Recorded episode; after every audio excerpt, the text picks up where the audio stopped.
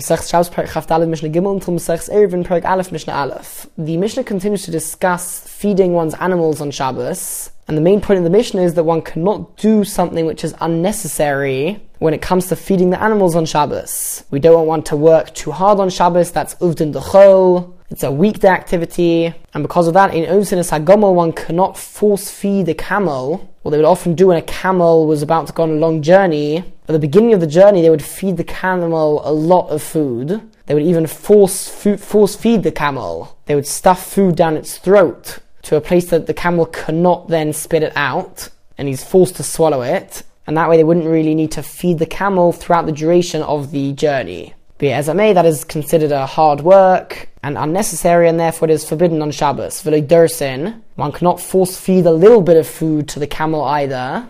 Avamal eaten, but you can put food in the camel's mouth and try and make it to eat as long as the camel is still able to spit it out. As long as you're not literally forcing it down the camel's throat, it is permitted. Vein golim, one cannot fatten calves also by force feeding them to a point where they cannot spit the food out. Avamal eaten, but you can put the food in its mouth if you put it only to a sp- uh, only, only to a place where it is still able to spit the food out. Similarly, mahalktin and tanagolim, one can put food into the mouths of chickens, and again, this is referring to a method of feeding the chickens, but not literally forcing it down their throat, so the chicken is still able to resist and not swallow the food, so that's not considered a hard form of work, and so it is permitted on Shabbos. V'noisin maim one can add water to bran. This was a preparation for the animal to eat the food. Avaloy but one is not allowed to knead the bran once you've added the water, because one of the 39 melachas is kneading, mixing the grain or the bran with the water. So you're not allowed to do that, but you can add water by itself as long as you don't need it, because that is considered a necessary preparation of the food for the animals on Shabbos. The Mishnah brings another example of an unnecessary preparation of food, which is therefore forbidden on Shabbos. One cannot place water in front of bees yonim, or in front of doves sheba in a bird hut, in a dovecot, because since these animals can fly around and get water very easily, for you to go and schlep water towards them is considered unnecessary, and therefore you cannot do that on Shabbos. On the other hand, one can put water in front of geese, for sarnigolim, and chickens, but if Leona hardesios and in front of doves, which are a certain breed of doves, which were kept in people's gardens, and these animals are all dependent on their owner for food, and the owner usually does feed them, and therefore it is considered something necessary. They don't just go and get food themselves and so it is permitted to bring water to them on Shabbos. Mishnah Dalet. This Mishnah ties together the laws of muktzah and feeding animals. And the Mishnah begins by telling us Mechatchinas Hadaluin, one is allowed to cut gourds. This is a type of vegetable which is usually eaten by human beings. However, it is also sometimes given to animals to eat. So if you've got these vegetables, and on Shabbos you decide that instead of eating it yourself, you're going to feed it to the animals. Now, when feeding it to the animals, you would usually need to cut it up the animals can't eat it without you cutting it up first. And so that is considered to be a necessary preparation of food. So it's not an unnecessary bother, and therefore one is allowed to cut up gourds in front of an animal on Shabbos. Vela and an animal which dies without being slaughtered, it's forbidden to eat such an animal, and you really need to feed it to the dogs or feed it to an animal. And so to cut this is considered to be a necessary preparation in order for the animal to be able to eat that nevela. So the Mishnah says you are allowed to cut such an animal the fneaklovim, in front of the dogs for them to be able to eat it. The point is that according to the Tanakama, even though these foods are generally set aside for humans to eat, when Shabbos came in, the, he didn't have the intention to use the gourds for animal food. And also when Shabbos came in, the animal was alive in the second case of the Mishnah and you intended on slaughtering it and eating it yourself. Only because it died is it now designated for animals to eat. So even though when Shabbos came in it was designated for something else, according to the Tanakama, it's not considered muktzah to use it for a different purpose. In this case, to use it for an animal's food. On the other hand, Rabbi Yehuda Omer, Rabbi Yehuda argues and he holds that Shabbos, if the animal was not an Avela before Shabbos came in, if it was alive, so then you planned on using it for, for human food. You planned on slaughtering it properly and then eating it. So it was not designated for animal food at all. So to then use it for animal food is considered a violation of the halachas of muktzah because it is not considered something prepared, because since you wanted to slaughter it and eat it as human food, and it's forbidden to slaughter it on Shabbos, so the animal is considered totally muktzah on Shabbos, and here we see a very important law with regards to muktzah, that the status of something is dependent on the time that Shabbos comes in. So since in this case you didn't have the intention when Shabbos came in to be able to use it on Shabbos, it is considered muktzah according to Rabbi Yehuda. Mishnah Hey, final Mishnah of the Masechta. The halacha is the one is able to make a neder, a vow not to benefit from a certain thing. For example, he can make a neder not to benefit from any food for the next day. Now, if one does make a neder and then a certain situation comes up where he realizes that he doesn't actually want to keep his neder, so he can go to a Talmud Chacham and that Chacham can try and find a way out for this person. For example, if he finds a reason for why the person, had he known that this situation would come about, then he wouldn't have made the neder. So in that situation, Talmud Chacham can annul the person's neder, and he will be allowed to benefit from that thing which he made a vow against. This is known as Hatoras Nadorim, annulling a vow. Now there's another halacha with regards to one's daughter when she's a certain age, while she is maturing, if she makes a vow, then even without any reason whatsoever, if her father hears about the vow, then for the rest of that day until the night time, the father is able to annul the vow and cancel it as if it never happened. As if the vow never even began. Similarly, any woman who is married, her husband also has that power. That on the day that the husband hears about the vow, he is able to cancel it as if she didn't make the vow. Now, the husband can't do this on every single vow which she makes, only on certain types of vows, if it affects their marriage, or if it causes her suffering. So then he would be able to cancel the neder, and that is known as haforas nedarim, cancelling the vow. So there's hatoras nedarim done by a chacham, and there is haforas nedarim done by the father or the husband of a woman. Now, even though this can seem like a weekday activity, especially hatoras nedarim, where you get a Talmud Chacham or a Beis Din, Nevertheless, the Mishnah says that Mefir and Dorim Shabbos, one is allowed to do Afaras and Dorim on Shabbos. That's when the father or the husband just cancels the vow. Because since we said that you've only got until the end of the day to do so, the Rabbanon were lenient and allowed them to annul the vow on that day, since after Shabbos goes out, it will be too late to do so. And similarly, V'nish Olim Lidvarim Shabbos, one can ask a Talmud Chacham about annulling his vow via Hatoras Nadarim, but only if the Neder is something which concerns Shabbos. For example, if you made a Neder not to eat the three meals on Shabbos. So something like that concerns Shabbos, so you can go to Talmud Chacham and try and annul the vow on Shabbos. However, if it does not concern Shabbos, so since Hatoras Nadarim can be done even after Shabbos, unlike Haforas Nadarim done by the father or the husband, so you cannot do Hatoras Nadarim on Shabbos itself, unless it concerns Shabbos, of course. Rather, you will have to wait until after Shabbos goes out, and then you can go to the Talmud Chacham and try and do Hatoras Nadarim. The Mishnah continues with a couple of other activities which involve some sort of mitzvah, and because of that, the regular laws of Uvdin Dechol, of weekday activities, might not apply. First, the Mishnah says a couple of laws, and then we'll bring a story to illustrate these laws. Now, even before we get there, the Mishnah says that Poikin is Hamo'er, one is allowed to close a window with a wooden board, or whatever they would use to close the window. And the truth is, we saw earlier on in the Masechta that this is actually a machlekes, and this Mishnah goes according to the opinion that it is permitted. Even if the wooden board isn't tied to the wall, even if it's resting on the floor, you can take it and close the window. It's not considered to be adding on to the structure or anything.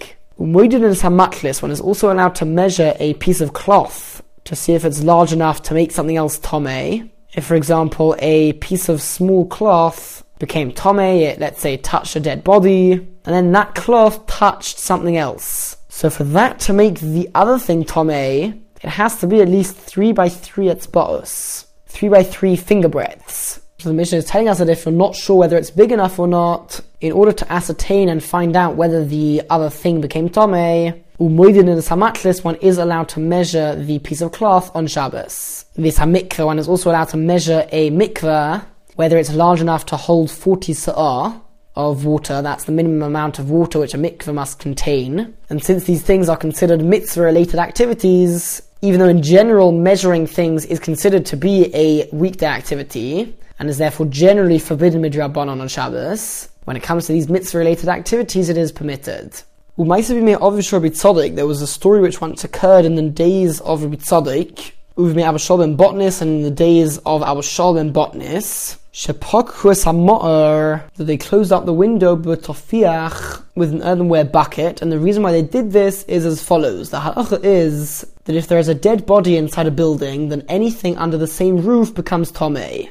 However, if there is a wall which goes from the floor until the ceiling and separates between the room where the dead body is and another room, then the other room and the things inside the other room remains tahar. However, if there is a opening in that wall, for example a window, then the tumah travels from that room and also goes into the other room and makes everything in that room tahar. Now we're discussing a case where you have two different buildings, and let's say each building is made up of only one room, and there's a small gap between the two buildings, however that gap is filled up by a barrel. Let's say you've got a barrel which connects between one building and the other, so that barrel effectively makes both buildings part of have one roof. It connects the two roofs of the buildings. And now, in order that the things in the other house do not become tome, you're reliant on the wall separating it. Because it's really considered to be one big house now, one big building. So there was a person who was about to die in one of the buildings, and the people wanted to make sure that when he does die, it doesn't make everything else in the other building also tome. So what do they do? They close up the window firstly of that building, so the tumah would not travel further on past the wall, past the wall. And they did this using a earthenware bucket. And the reason why they did this is because if the thing which you close the window with can itself become tome, then it does not help to stop the tumah from traveling through it. Now, the special halacha about earthenware is that it can only become tome on its inside, but the outside of an earthenware utensil cannot become tome. So, if the outside of the bucket is the part of the bucket which is facing the room with the dead body, then it would block the tumah from, from traveling past there into the other room. Now, for whatever reason, after the person died, they needed to open the window. Now, if they open the window, then it's going to cause the tumah to travel to the other, to the other room as well. However, if you recall, they are really two separate buildings, and the only thing separating, um, the only thing joining the two roofs together is the jug which goes, is the barrel which goes in between them. Now, this barrel had a crack in it, and the halacha is that a crack which is a tefach wide at least, if let's say for example you have a crack in a ceiling, if it's at least a tefach wide, or tefach by a tefach, then it splits the two sides of the room the two sides of the crack into two. So if there was a crack in the big barrel, which was at least a tefach by a tefach, that would solve the problem because anyway it would be considered two different roofs and the tumah would not be able to travel into the second room. But they weren't sure exactly how big the crack in their barrel was, so the kosher is. They tied some sort of utensil, some sort of container with a reed. A reed is not considered muktzah, and the knot is also not considered to be a permanent knot, since the reed is usually eaten by animals, so he's likely to untie it later on and feed it to his animal.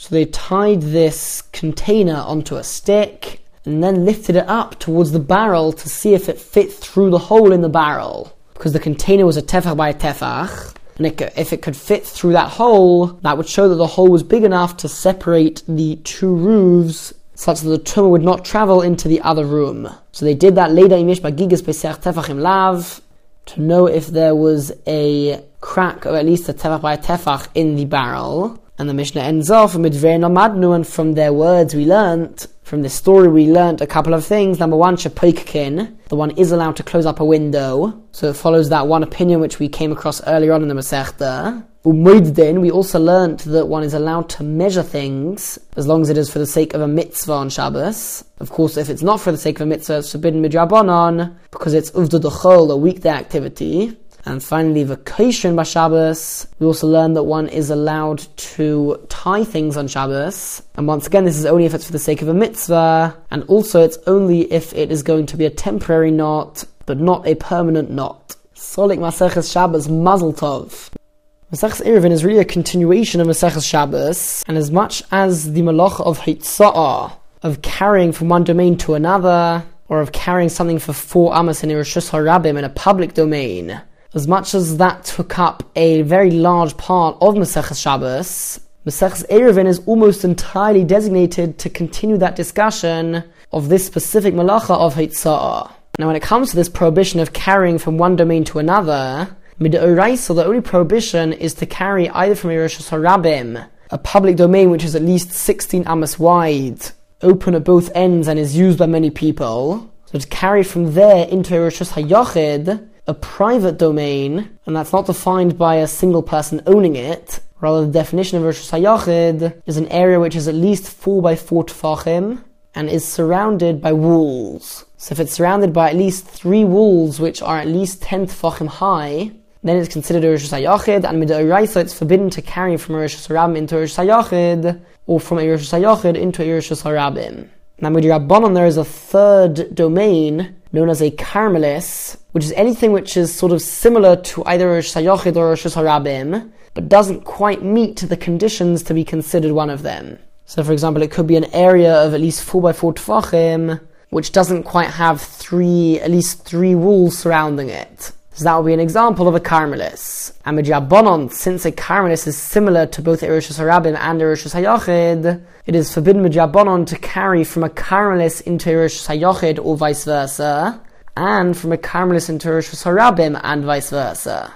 Be as it may, the way that these streets in the times of the Mishnah worked, and the way that the streets were set out, was generally as follows. You would have lots of houses in a particular courtyard, a chotzer, and then you would have multiple chatzeres, usually two, usually two courtyards, which would open up onto a movoi, which is a little street. So you have houses in a chotzer, and the chotzer opens up into a movoi. Now this street, this movoi, has at least two sides, two walls. That's the walls of the courtyards, and some of some of these streets also had a third wall at one end, so it would actually be a street with a dead end. Be it as it may, the Movi would open up into Irishus Harabim, into a public domain which was a main street in that city. And if the Movi was not a dead end, then it could very well have two Rishus Harabims, one on each end.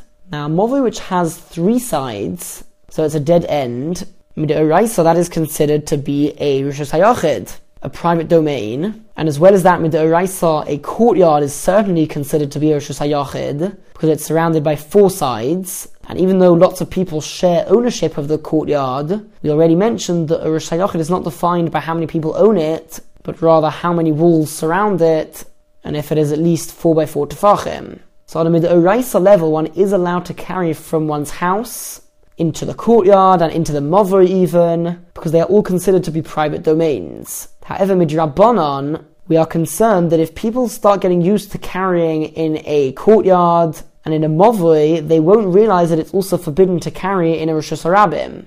They'll think, you know, the Movri is owned by lots of people, the Chotzer is owned by lots of people, and we're allowed to carry there, so I'm also allowed to carry in the public domain, which of course is not true. But in case people come to do that, the Rabbanon decreed that one is generally forbidden to carry in a Chotzer or in a Movri because lots of people own it, and in that way is considered to be similar to a Rosh Hashanah, a public domain. Nevertheless, there is a way that you can carry there, and that is by making a Ruve Chatzeres. A Ruve Chatzeres is when all of the houses, the people who live in the houses in a particular Chatzer, they each, before Shabbos comes in, they each put some food in one of the houses. And by doing that, they basically join together all of their domains, all of their houses, and it's considered to be as if this chotzer, this courtyard, is the courtyard of this house alone and everyone has a part in that house. So by doing this Erev, that does allow one to carry in the Chotzer and also from one's house into the Chotzer, because it is viewed as really one joint domain. And there's exactly the same thing for a Mavoi. That's known as Shittuf Mavoyos, and that's when all of the courtyards join together, so that all of that is even considered to be one joint domain. And if they do that, then they are able to carry in the Mavoi, and from the Chotzer into the Mavoi, and from the Mavoi into the Chotzer, and as well as that, if one wants to carry in the mother itself, he needs to make sure that on the open side, so we're talking about a mother which is closed on three sides, and on one end it opens into a Harabim. Now, if you're allowed to carry in the Movri, you'll very easily just step out into the Rosh Hashanah. So to carry in a Movri, one also needs to not make a wall at the fourth end, but he does have to make some sort of sign or post or pole on that end as a sort of sign and reminder that people should not step out into the Rosh and continue carrying in the public domain, which is forbidden mid So those are two types of Eruvin. Eruv Chatzeris and Shittuf Mavoyos. A third type of Eruv which the Masechta discusses is Eruv Tuchumin. And this does not concern the malacha of Heitzah of carrying, but rather of traveling. On Shabbos it is forbidden to travel for more than 2,000 amas outside of one city. There's a discussion whether this is Midraisa or Midrabanon. Most hold that it is Midrabanon in nature. And one can travel 2,000 amas, which is around a kilometer, in every direction from the edge of his city,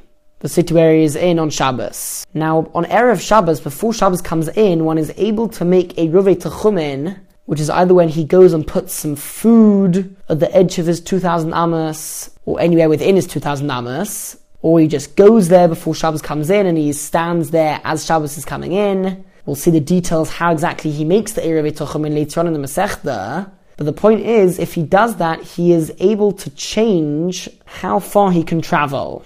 Because if you think about it, without making a Erev Techumen, you've got 2,000 Amos in every direction. Now, if somebody makes an Erev Techumen, let's say 2,000 Amos away from his city in one direction, what that does is, is that it says that his center, or the place where he lives really, or the place where he's spending Shabbos, is not in his city, but rather it's where his Erev Techumen is. And that means that instead of having 2,000 Amos in every direction from his city, he has 2,000 amas in every direction from where the Eruv Tuchumin is. So if he puts that, let's say, at the edge of the 2,000 amas, he can then travel from his city 4,000 amas. 2,000 amas towards the Eruv, and then another 2,000 amas from there. However, he would then not be able to travel in the opposite direction on the other side of the city on Shabbos, because that is now further than 2,000 amas away from his center. And we'll go into the details later on in the Masechta, but be it as it may, the Masechta begins by telling us what one needs to do to be able to carry in a. As we explained, if somebody is allowed to carry in a Mavui, he is very likely to continue carrying into Rosh Hashanah as well, and therefore at the edge of the Mavui, on the one open end, which opens into Rosh Hashanah, one needs to add either a beam at the, at the top of the Mavui, or a pole or two on the side of the Mavui, on the side of the entrance to the Mavui, and we'll see the details and how much exactly one needs to do in Mishnah Beis. But firstly, the Mishnah begins by telling us that if the beam at the entrance of the Movri is higher up than 20 amas, then you might he has to lower the beam. The reason being that if it's so high up, then it defeats the whole purpose of putting it there. The whole purpose is to remind people not to carry from the Movri into Rosh Hashanah and to remind people that the Movri has a different halacha to the Rosh Hashanah. But if it's so high up, then people won't see it. And therefore it needs to be placed lower. Rabbi Huda, Rabbi Huda says, Ein he does not need to lower it because it is recognizable enough and it is a good enough sign to stop people from carrying into a Rosh Hashanah. Now, what happens if the haroch of Me'esra Amos, if the entrance to the Movri is wider than 10 Amos? Now, if it's less than 10 Amos wide, then we just view it as a sort of doorway, an entrance to the Movri. Which is why, even though in general a private domain needs to have four walls, over here three walls is enough because we view the open wall, the open side, as really an entrance. However, if it is wider than 10 Amos,